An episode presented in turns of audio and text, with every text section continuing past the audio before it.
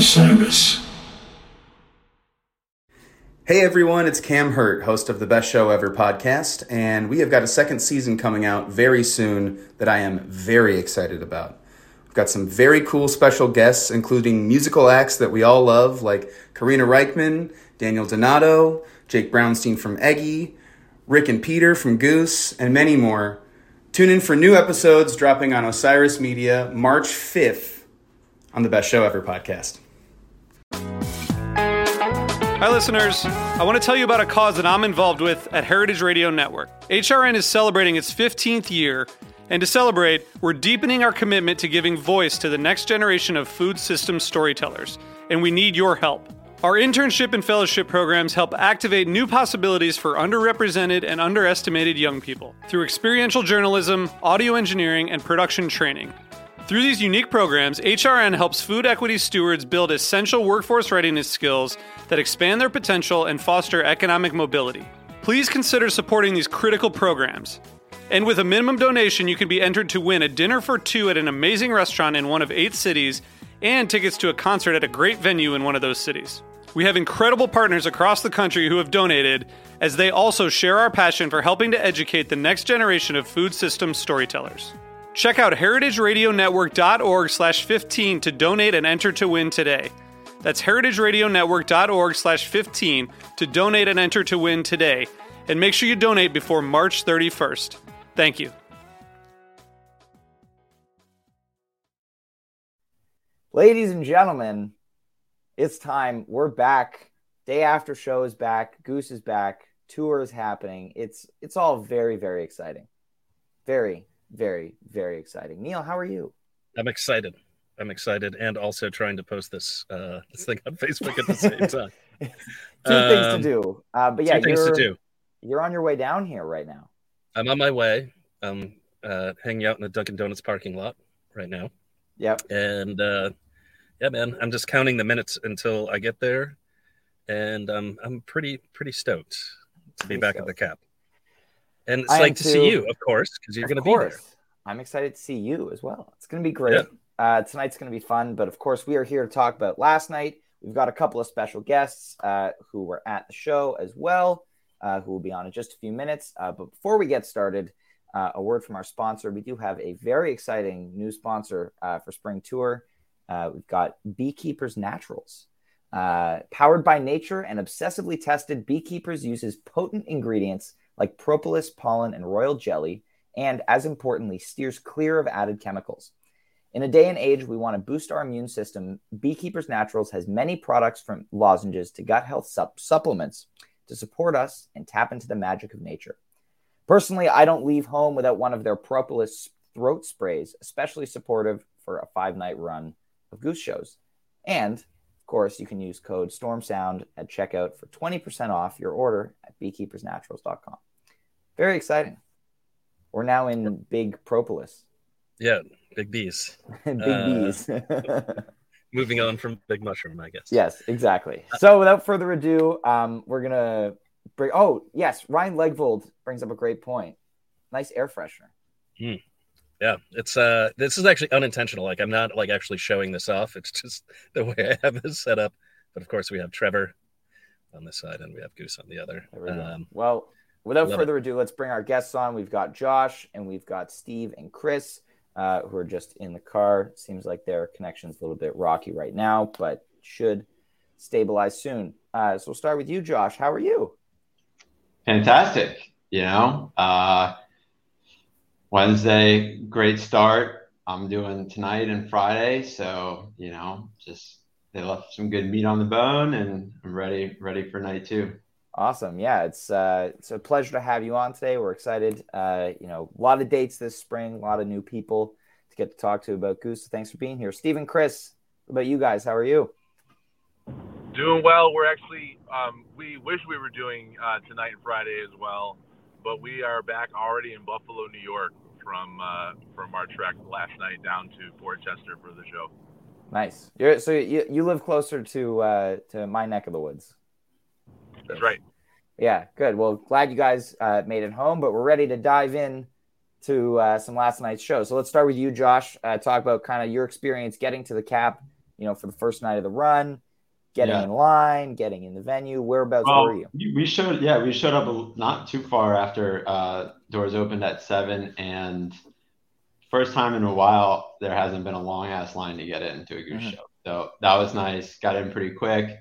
Merch line was crazy. Yeah. So haven't picked up my new swag yet, but yeah, I mean, the venue's awesome. Tons of good space. Posted up, got our spot, Peter's side, and you know, just kind of rode the wave from there. Already nice. Steve and Chris, what about you guys? Yeah, super good, and like a stark contrast to like the getting in versus the Glens Falls show where we were outside in the line for like probably an hour, and this one we kind of the same thing. We walked right up and right through the doors, got our spot immediately. It was really seamless and easy, and yeah, great venue. Yeah, whereabouts were you guys in the venue last night? Trevor's side, but right near the soundboard. Oh, nice. So you were just on the other side of the soundboard from where I was. I was Peter's side, right at the front of the soundboard. My favorite spot in the venue. Of course, in a venue like this where there are no seats, in an arena-sized venue, I have a different favorite spot. But Peter's side is where I gravitate to. It was packed in there last night, but it didn't feel uncomfortable for, you know, pretty much all the show. Like I felt it got a little warm at times, a little squishy, but people weren't aggressive. It was, you know, very nice crowd. Yeah, Neil, what about you? What was your couch tour set up like last night? I was just sitting on the couch and then trying to update the setlist thread despite just a barrage of messages from people trying to mess me up. It's part of the fun. We like to, in one of our various group chats, we like to have some fun with whoever is on setlist thread duty for that night. So it's me tonight, which will be a lot of fun. But yeah, we like to, you know, throw out the wrong song or just generally screw with them. You know, and on that note, we can kind of transition to talking about the show if you don't mind. Because I think everybody didn't know what was going on when this show began. And I was responsible for the setlist thread and getting hazed mercilessly. And man, was that nerve-wracking. I was sweating. Like, I should have enjoyed that more because it was really, really cool. But the whole time I was just like, what on earth is this right now? Is this a new song? Josh, before we started the show, you had mentioned it felt very Thatchy. And that's what we were saying kind of like in our group chat. Like, is this like leading into Thatch? But yeah, man, what a way to open the show. This kind of finishing of Electric Avenue from Okeechobee. I didn't even realize that Electric Avenue was unfinished either. Josh, what was your reaction to this? I mean, I thought it was a great opener. Just, you know, starting a 5-night run. I mean, we're obviously trying to call our shot, and it's just so hard to think what the perfect opener would be. So coming in with just a great jam. Yeah, I thought it was a great way to start it. I also am just sitting there racking my head, like, what is this? But at the same time, I thought the jam was great. And, yeah, I mean, great start to the show. Mm-hmm. Steve and Chris, you guys?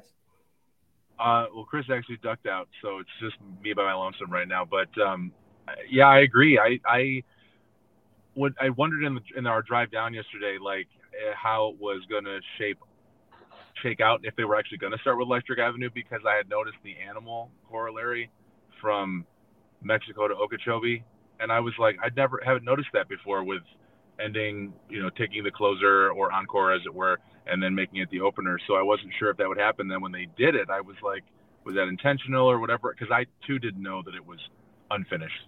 Mm-hmm.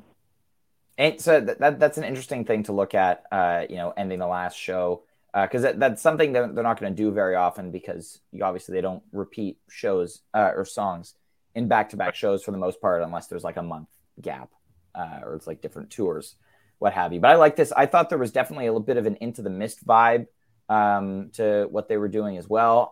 What discouraged me from predicting that was the fact that Peter wasn't wearing his guitar. I was wondering also if they were doing a thing kind of like the Cincy Arcadia, where they were just doing a jam that was eventually going to drop into the beginning of a song, which would be cool. But, you know, we got 20 seconds of Electric Avenue after, like, what was it, like 7 minutes of a really cool jam. So it was a pretty great way to open this, a pretty great way to open the show. Agreed. Yes. And then right into the meat immediately with this All I Need. And, like, you know, obviously the crowd goes wild for All I Need as a song. It's such a great tune always, and the jams deliver. You know, we haven't had kind of a huge All I Need since last summer. I think that the last really improvisationally significant one was Chrysalis, if I remember correctly. I could be I lied to Boost. Yep. I forgot about the Trey one. Yep. But this was a really amazing jam. It hit like all sides of the spectrum. That first really like dark and eerie segment reminded me kind of a similar jam from the Nash Cakes last year. But I loved the way they immediately dove back into the darkness. Like, yeah, like remember like a year ago around this time when this was the norm? We're going back to that. Love it. I mean, we talked about that with Peter when he was on the pod. I will take Trevor plodding through my nightmares any day, and that is what that was. That plodding bass line that he does, which does sound a lot like the Nashville Pancakes from about this time last year, was just absolutely killer. And I think, you know, when I was watching this, I just couldn't believe they dove in right away, just to heavy improv, especially after, you know, fall tour, which it felt like the improv was kind of disparate and like not as consistent.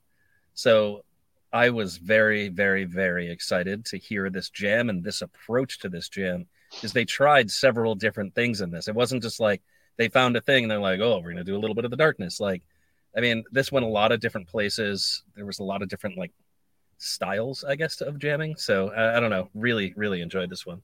Yeah. What did you guys think of the All I Need? I think that was really it set up a theme for the night, as it relates to, Neil, what you just said with improvising and trying out different things. I'll be honest, this was only I'm a newbie, unfortunately. This is only my second Goose show. I've listened to them for a long, long time now, but only the second time I got to see them. And that doesn't make your opinions any less valid, just for the record. Thank you very much. Appreciate that. But no, but just to say that I've not seen, it's my first experience seeing them improv this heavy and from early on in the show too. Right. Josh, what about you? Yeah. You know, looking at my notes from the show, which, you know, tail off towards, you know, the second half, but yeah, I mean, they got so deep into it, you know, right away. And then really came out in this high, like funky jam. There was that one part where Peter was on the organ, just trading licks with yes, that, like bluesy kind of deal. With Rick. Awesome. Really good. And I was like, this is what I'm here for right now. They're like talking to each other back and forth. Like that was so cool to see. And of course, you know, it sounded great. So yeah, that's kind of my. How long? What did that? It was around 20, I think. 20. Yep. Yeah. But yeah, and we got teased with like 3 whole seconds of second jam. Yes. Like they. I don't know if you all picked up on that there, but yeah. Spud started playing. Oh no! The room erupted. Like the crowd went nuts for like 3 seconds, and then they abandoned it. And like there was like a ah. Yes. I have it on good authority that they did that on purpose.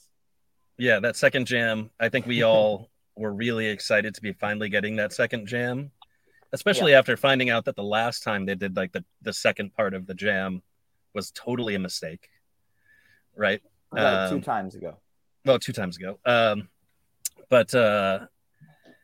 I mean, that was hilarious. And also pretty cool that the band was like trying to have fun with us. Right. Yeah. They know. Pretty neat. Yeah, I was like, Peter, you son of a bitch! Like you know exactly what you're doing here. He knew exactly what he was doing. Yeah, no doubt. That was great. But we got, you know, nice little run first set tunes here. We got Dr. Darkness, Butterflies, Jive 2. My first Butterflies and my first Jive 2. Very, very, very excited to get both both of these songs, as well as Dr. Darkness, which I love. Breaking long gaps on each of them. Jive 2 was at like a 21-show gap, if you can believe it. And Butterflies was only a few less than that, I think. But both of these are great songs. Trevor stepping out with this bass solo in Jive 2. Man, like I can't decide who my MVP of last night was.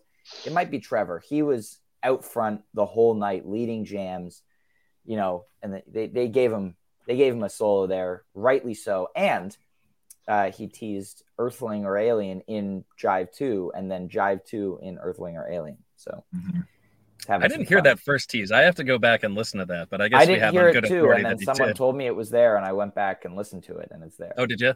Yeah, during Peter's solo. But anyway, Josh, this kind of middle of the first set run here. Yeah, I mean, first time for me, all three of those. So, nice. You know, it's almost like they know I'm there. They've just been hitting me with first time plays left and right. But yeah, it was after the All I Need, Dr. Darkness, almost like the perfect kind of landing pad. And, you know, Butterflies was cool. You know, Peter sounded great. And then my first Jive. So, you know, got the funk in there, having a good time. Yeah, that was, to me, it was a great mid-set run there. For sure. Steve. I was going to say same thing. It was really, I like how they spaced out kind of their jam-heavy stuff from, you know, it wasn't too lopsided. They did a nice job of, you know, curating the set as they usually do from my perspective. But what was my buddy Chris was saying, what he would have said if he was still here right now, was that he was like glued to Trevor and Ben the whole night. Like like on fire, it seemed, every song. They were super tight, just pulling things out of left field. And like you said, there was a lot of teases from Trevor or things that, like, you know, he seemed to just kind of, I don't know. He's just a really talented guy. So it was really, he was fixating. And we were on his side, so that's part of it. But it was like you couldn't take your eyes off him. He doesn't even move when he has this style and this flair without any sort of outward movement. It's pretty impressive. Yeah. Yeah. I mean, on that note, just talking about Trevor, I have noticed, and it'd be interesting if we can actually get this information from him, but his tone sounds a little bit different. Like, he occasionally last year kind of had that really wet bass sound. Like the envelope filter, yeah. With the envelope filter, but like, I mean, that was present almost the whole entire night last night, but like just a little bit. He's got a new rig. Like I noticed, like the speaker cabinets behind him, he's got more, and I think they're bigger, maybe. But definitely a contributing factor to this new sound. Rick, obviously, his tone was crazy last night. I love the way he sounded. He's got all three of his amps that he's used in the past few years. He's got the small guy that he was using 2019, 2020. He's got the bigger Mesa amp from like 2021, 2022. And then he's got the more recent, like kind of more tray setup. So I don't know, like whether there's like a mix of signals from all of them or he switches between them. But his tone sounded really good last night to my opinion. Yeah. I mean, it was like shifting a lot. There was like a point in the jam that preceded, Electric Avenue, where he sounded like full on Schofield. Like you could like, blink your, you know, close your eyes and listen and like just hear Schofield and not Rick. So I thought that was pretty awesome. But yeah, I mean, everybody, you know, on the Trevor being the MVP thing, I think Ben had a spectacular night. I think Peter had a spectacular night. I mean, they were all on, you know. I think Jive would laugh at us if he was here, but they were on. Precision. You know? It was, precision.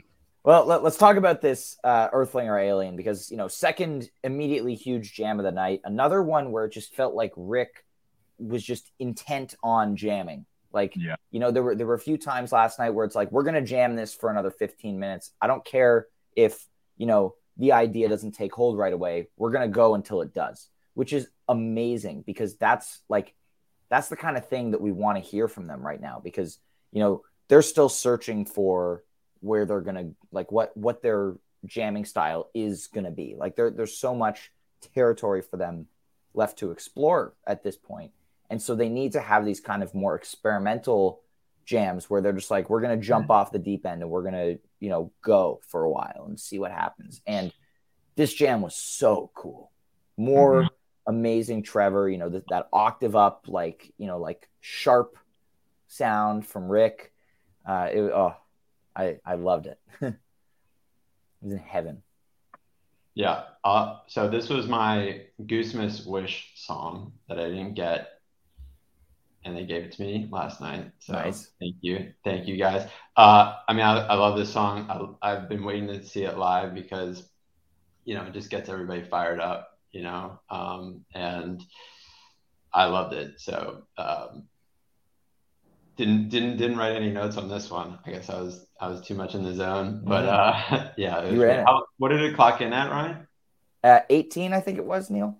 Yeah, something like that. Yeah, that sounds right. Steve, what about you? No, I was just, this is another example where I was like, just like felt like my jaw was on the floor with kind of where they were going within the instrumental sections. I mean, they pushed the envelope as much as they could, to your guys' earlier point, seemingly to me. With Rick just sitting there wanting to just constantly stay improvising all the time. It just felt like that was, that was clearly the aim in songs like that. And I get into that a little bit more later on in the second set. There was some like otherworldly stuff happening in that Drive song. Mm-hmm. Oh, yeah. This ERA, there is a section in this ERA that is just outrageous. Occasionally Goose will do this where it doesn't sound like multiple instruments playing on the stage. It all just kind of sounds like this enormous like wave of sound. And there's about a 1 minute segment in there that's just ridiculous.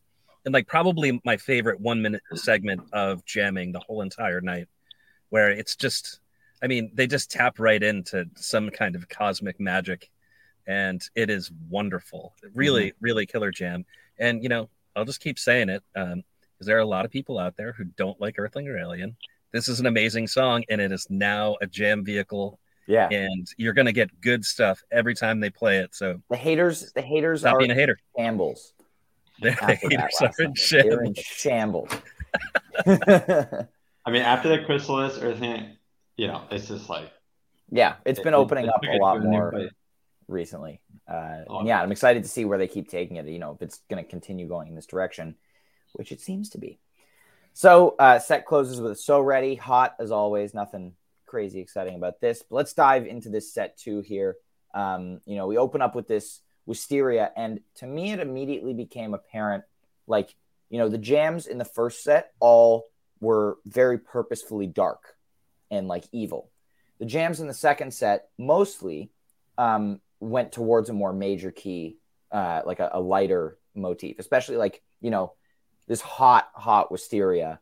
You know, Rick destroyed the first section of it, and then it just, like, as the peak faded, immediately without hesitation they go into this very different gear where it's just like, you know, a nice afternoon, like sun's out, and I really, really enjoyed you know, the shift in the energy in the room as well, going from, because, you know, the crowd energy is very different during a jam like that Earthling versus a jam like the second half of this Wisteria. Yeah, that Wisteria jam. I love those Blissy Wisterias. If you think about early 2021 and Sewanee Wisteria, and then also the Wisteria at Caverns, also have these very like major key Blissy segments. Mm-hmm. So excited to hear that again.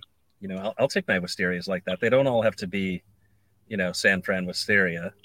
But I mean, it'd be nice. I mean, it would be nice. It would be nice. But those Blissy Wisterias are cool, and those Blissy themes, like you said, kind of show up all over this set.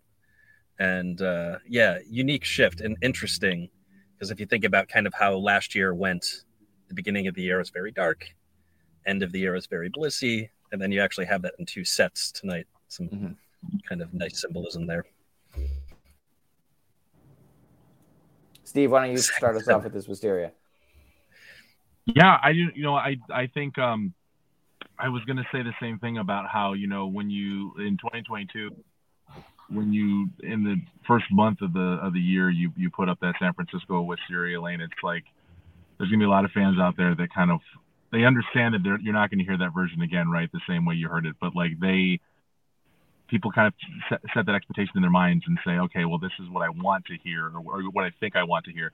But yeah, last night, I think it was, I kind of had that thought because I had, you know, listened to myriad versions of Wisteria, but have never seen it live. Right. So I was in my head trying to piece together what I thought I would hear. And of course they completely went against that grain. And it was the first time that I'd heard really tapped into hearing the blissful tones and like the happy Wisteria that we got and that we would later get in Drive. But yeah, it's just like I said, each song, each jam kind of seemed to top the next as the night progressed. It's just I had a feeling of how can this keep getting better? Well, shut up, it is. Let's just keep listening. Josh? Yeah, I mean, I guess I was surprised, taken aback that they opened with that. Like I had this whole theory about what the first night of a 5-night run might have. For some reason thinking like the big ones like that were going to be saved. So it took, I was like, holy shit. But yeah, it's such a good song. I mean, it's like, I was fortunate. I was at San Francisco. I was at the Goosemans one. And it's just like every Wisteria is just like the way they're able to consistently do something interesting and just awesome with that song. It's just like, it's just one of those just happy. You get it when you're there.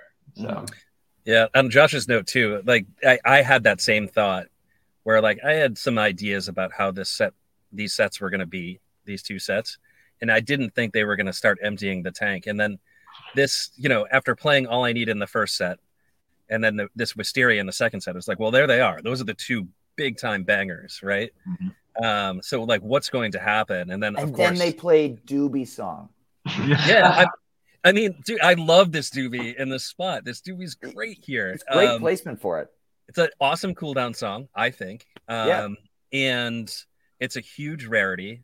So that's like another rarity that you're getting in this show now that Jive 2 over the last year has become that, right? Mm-hmm. I mean, this set list was filled with like huge jams and like really nice treats for people.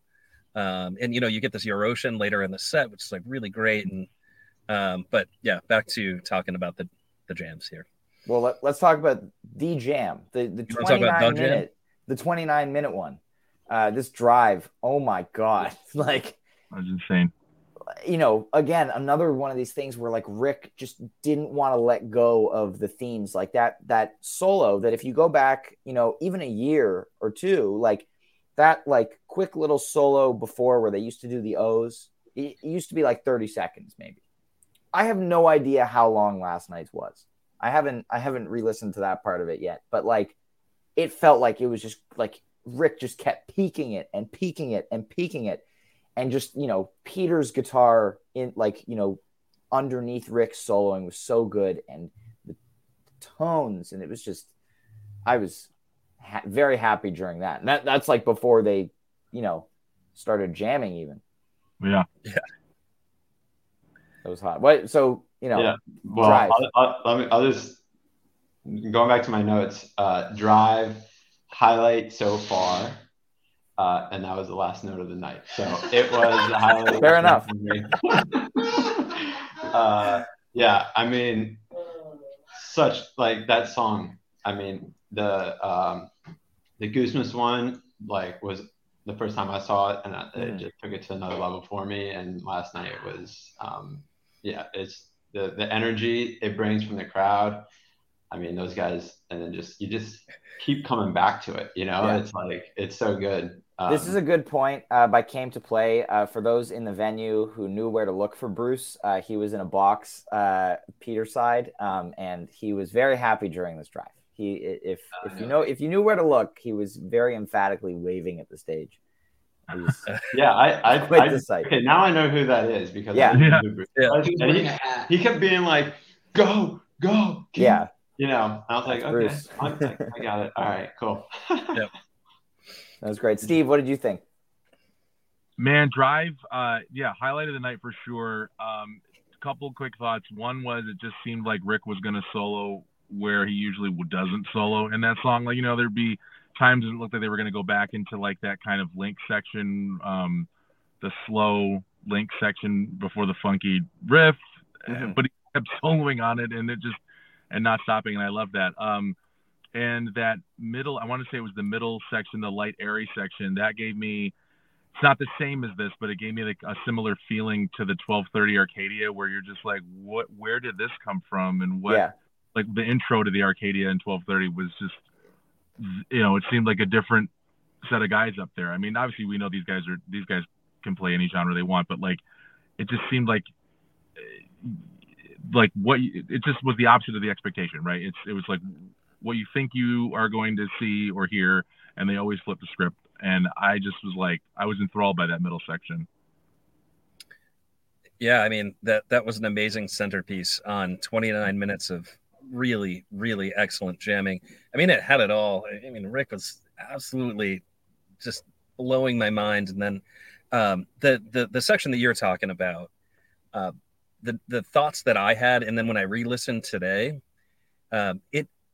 it reminds me, it was on the edge of kind of sounding like almost like Legend Valley Creatures, where it gets like this beautiful blissy segment. But like listening, when you listen to that, your ears are drawn to the lead instrument. So you want to listen to Rick, and Rick was doing an amazing job. But if you shift your focus and listen to Peter, I mean, it's amazing. Yeah. Whatever he was doing was absolutely gorgeous. And he was on guitar. And he was on, well, I mean, you know how I feel about Two Guitar Goose. I mean, it's my favorite. How we all feel. Yeah.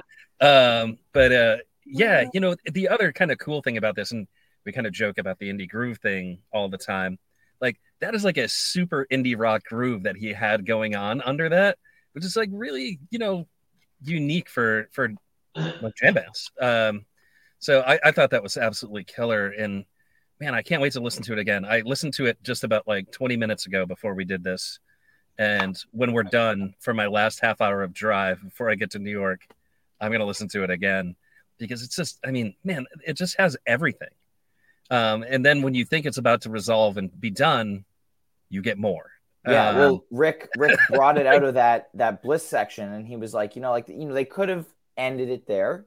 But he's like, no, we're going to throw the second jam in here, too. Like, why not? Like, not even having done the proper first jam, he brought it back around to the song and then went off in the second jam. And then that was another Ben Atkin clinic. Ben Atkin showtime. Yeah, I was just about to say that. Holy clinic. Shit, man. Putting on a clinic. It was absolutely outrageous. Yeah. And Peter getting in with more of these synth textures. As I said, after listening to the Okeechobee show, and again, I was thinking all last night, he's clearly spent some time with that Prophet synthesizer over the last couple of months because he's doing some crazy stuff on there. We didn't mention, but I think it was in Earthling that we got the sirens. Yes. I mean, there were sirens throughout the night, though. I mean, he was all over that. There were different kinds of sirens. Yeah, there were. He didn't do like that typical loop. Like he had like a sine wave thing going on for a bit. And I forget what song that was in, but it was everywhere. That was more synth than I think I've ever heard from Peter in a show. Yeah. Maybe. I don't know. That might be hyperbole. I think it was more prevalent in a lot of spots. Yeah, man. What did you guys think of the second half of this Drive? I don't know. That was another moment where I think I was just sitting there, awestruck. It just kept coming. Especially in that number, I was like, how long have they been playing? I mean, it felt like, in a good way, like forever, but it felt like it had been all night. I didn't expect it from that song of all songs that it is a nice jam vehicle, Drive, but like I said, I didn't expect anything I thought I expected. I should not have had the expectation because it was changed. Well, there we go. Yeah. And yeah, it's just a really, really, really incredible jam, and Loose Ends tease/ending for good measure. Yeah, that's a tricky one, like. Well, they didn't sing it, so it's not a full performance of Loose Ends. Yeah, I guess. I mean, but more than a tease. Yeah, it's like okay, are you gonna like Rosewood Echo argument this again, Neil? Oh, no, I want to make the point. This is the 1 year anniversary of that, so maybe it's time to let it go. Yeah, maybe it's time we talk about it. I mean, I think that's my role in this podcast anyway. So it's just a complaint about things. So like, I mean, that is about as much of Loose Ends as you're ever gonna get without them just saying like a couple note or a couple lines. But yeah, I mean, so really cool. I mean, this is another nugget though in the set. Like such a well-written set list. Like they thought about this. Yeah. And then, you know, of course, what comes next is yet another thing that was a very, very thoughtful addition to the set. Mm-hmm. Banger Yeti. Like just out of nowhere. Well, that one actually I forgot. So the Yeti, that was audibled, right? That was just kind of thrown in there. Mm. There was supposed to be a flea somewhere in the neighborhood. No, it was supposed to be there. It was supposed to be right after. I thought Flea was supposed to be the second song of the set. Let me consult. I thought it was Drive Them Flea, but... It was supposed to be Drive, Flea, Wisteria, Your Ocean, Pancakes. You are. Yeah, take that, Ryan. Okay. But yeah, I mean, that was fun. Yeah, pretty cool. Absolutely, it was. But yeah, the Yeti, Your Ocean, you know, pair to close the set. I liked it. I probably would have inverted them if I were in charge of writing the set list, just because I feel like Yeti is obviously like it's more of an exclamation mark. Yep. But man, the way that Peter's vintage vibe sounds in that room and the way it sounded during Your Ocean last night, like just the way the vibrato, because I was standing more towards the middle, so I could hear the vibrato going back and forth from left to right. And it was amazing. Hey, yeah, just backtracking to Earthling or Alien too. I mean, holy smokes, man! And there, the vintage vibes sounded insane. Like on the recording, it sounds really good. I was blasting it in the car on the way in. Mm. It's pretty great. Just right, Josh. We'll get to you in a sec. Just for the record, came to play. Auld Lang Syne is historically played without the lyrics in that context. But anyway, that's not relevant. Josh, talk about the. Well, did you guys at the end of Your Ocean? Did it look like they weren't sure if they were done or not? To you guys? Yes. Yeah, I thought. I think it was. It was maybe a like, are we gonna non-core it or are we gonna walk off and walk back? Right, because I think the clock creeped up on them. Yeah. Yeah. Well, and you said the written set list was Drive, Flea, then Wisteria. Yes. Dang. Well, that would have been interesting. Yeah. But I mean, I'm very happy with what we got. And then the Pancakes encore was excellent. Very just explosive Rick. Once again, like Guitar Hero Rick. Just like, you know, these builds that he kept going on. Like, you know, he was like, they were like grinning at each other as they did these again and again and again, like up to the huge finish. So I think it was a great pick to close the show. You know, Bob Don encore, interesting encore pick, which was what was on the written set list.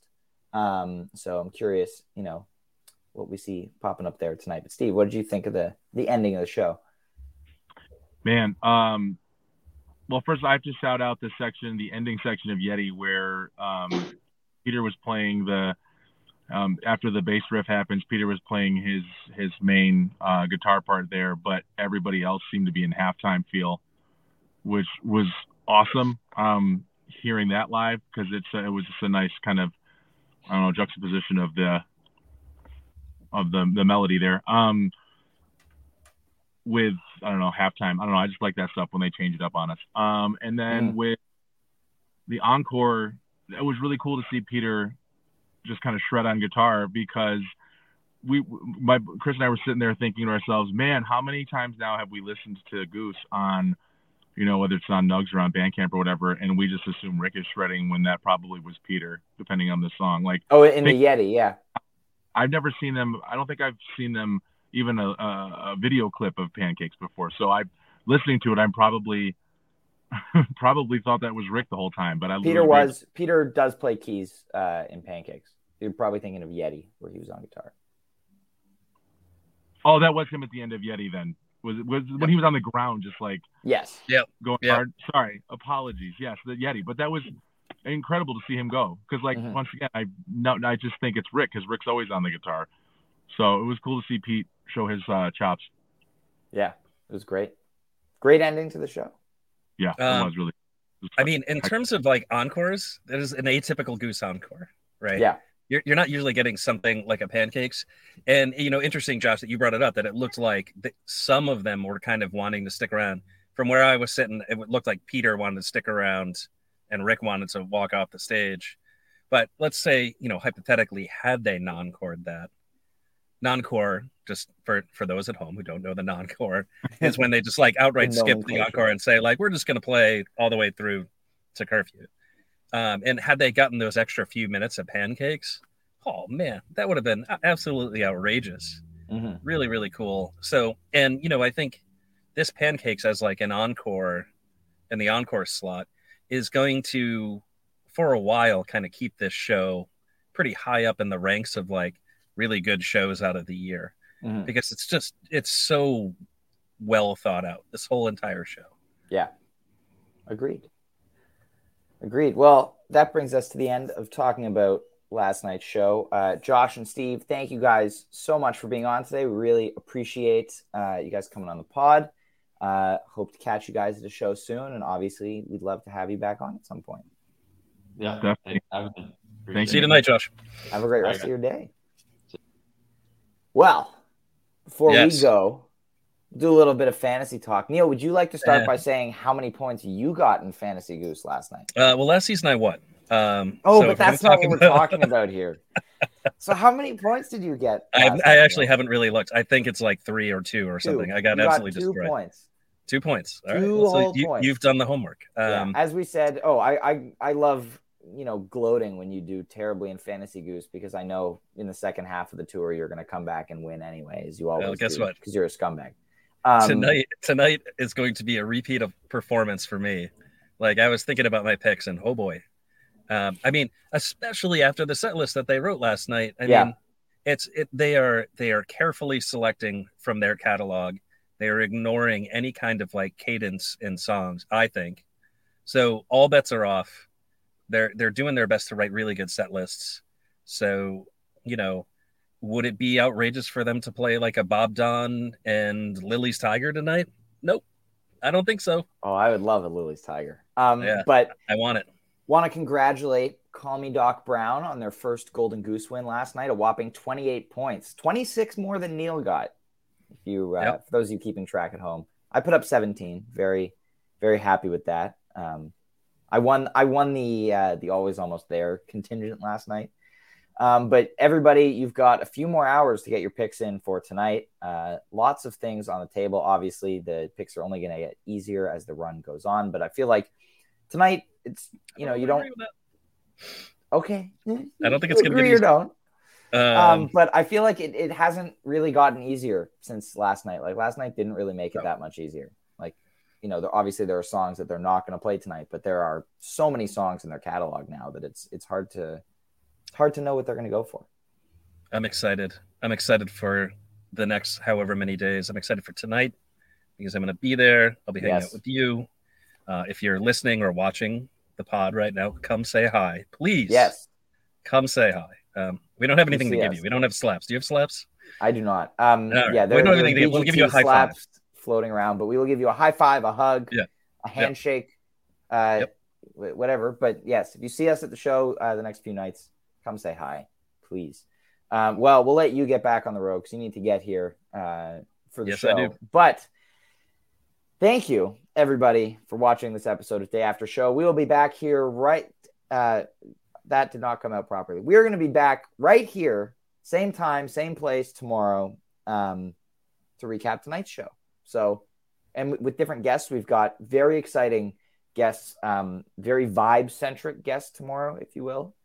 I'll leave that out there, but there's going to be good vibes on the pod tomorrow. So I'm a couple of good friends coming on. It's going to be fun. But yes, enjoy the show tonight, whether you're there or at home, and we'll see you tomorrow.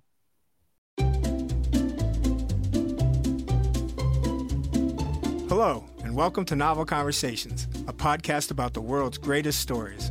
I'm your host, Frank Lavallo. And for each episode of Novel Conversations, I talk to two readers about one book. And together, we summarize the story for you. We introduce you to the characters, we tell you what happens to them, and we read from the book along the way. So if you love hearing a good story, you're in the right place. Our 9th season is coming this fall. Tune in to hear from some of the all-time great authors, Charles Dickens, Jules Verne, F. Scott Fitzgerald, and more. Subscribe to Novel Conversations wherever you listen to podcasts.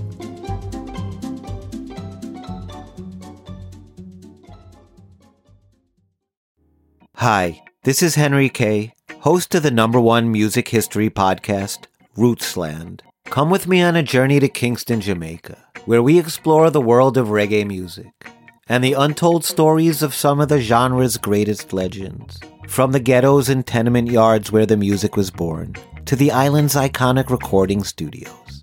We are so excited to team up with Osiris Media, the leading storyteller in music, because as you'll hear, sometimes the story is the best song.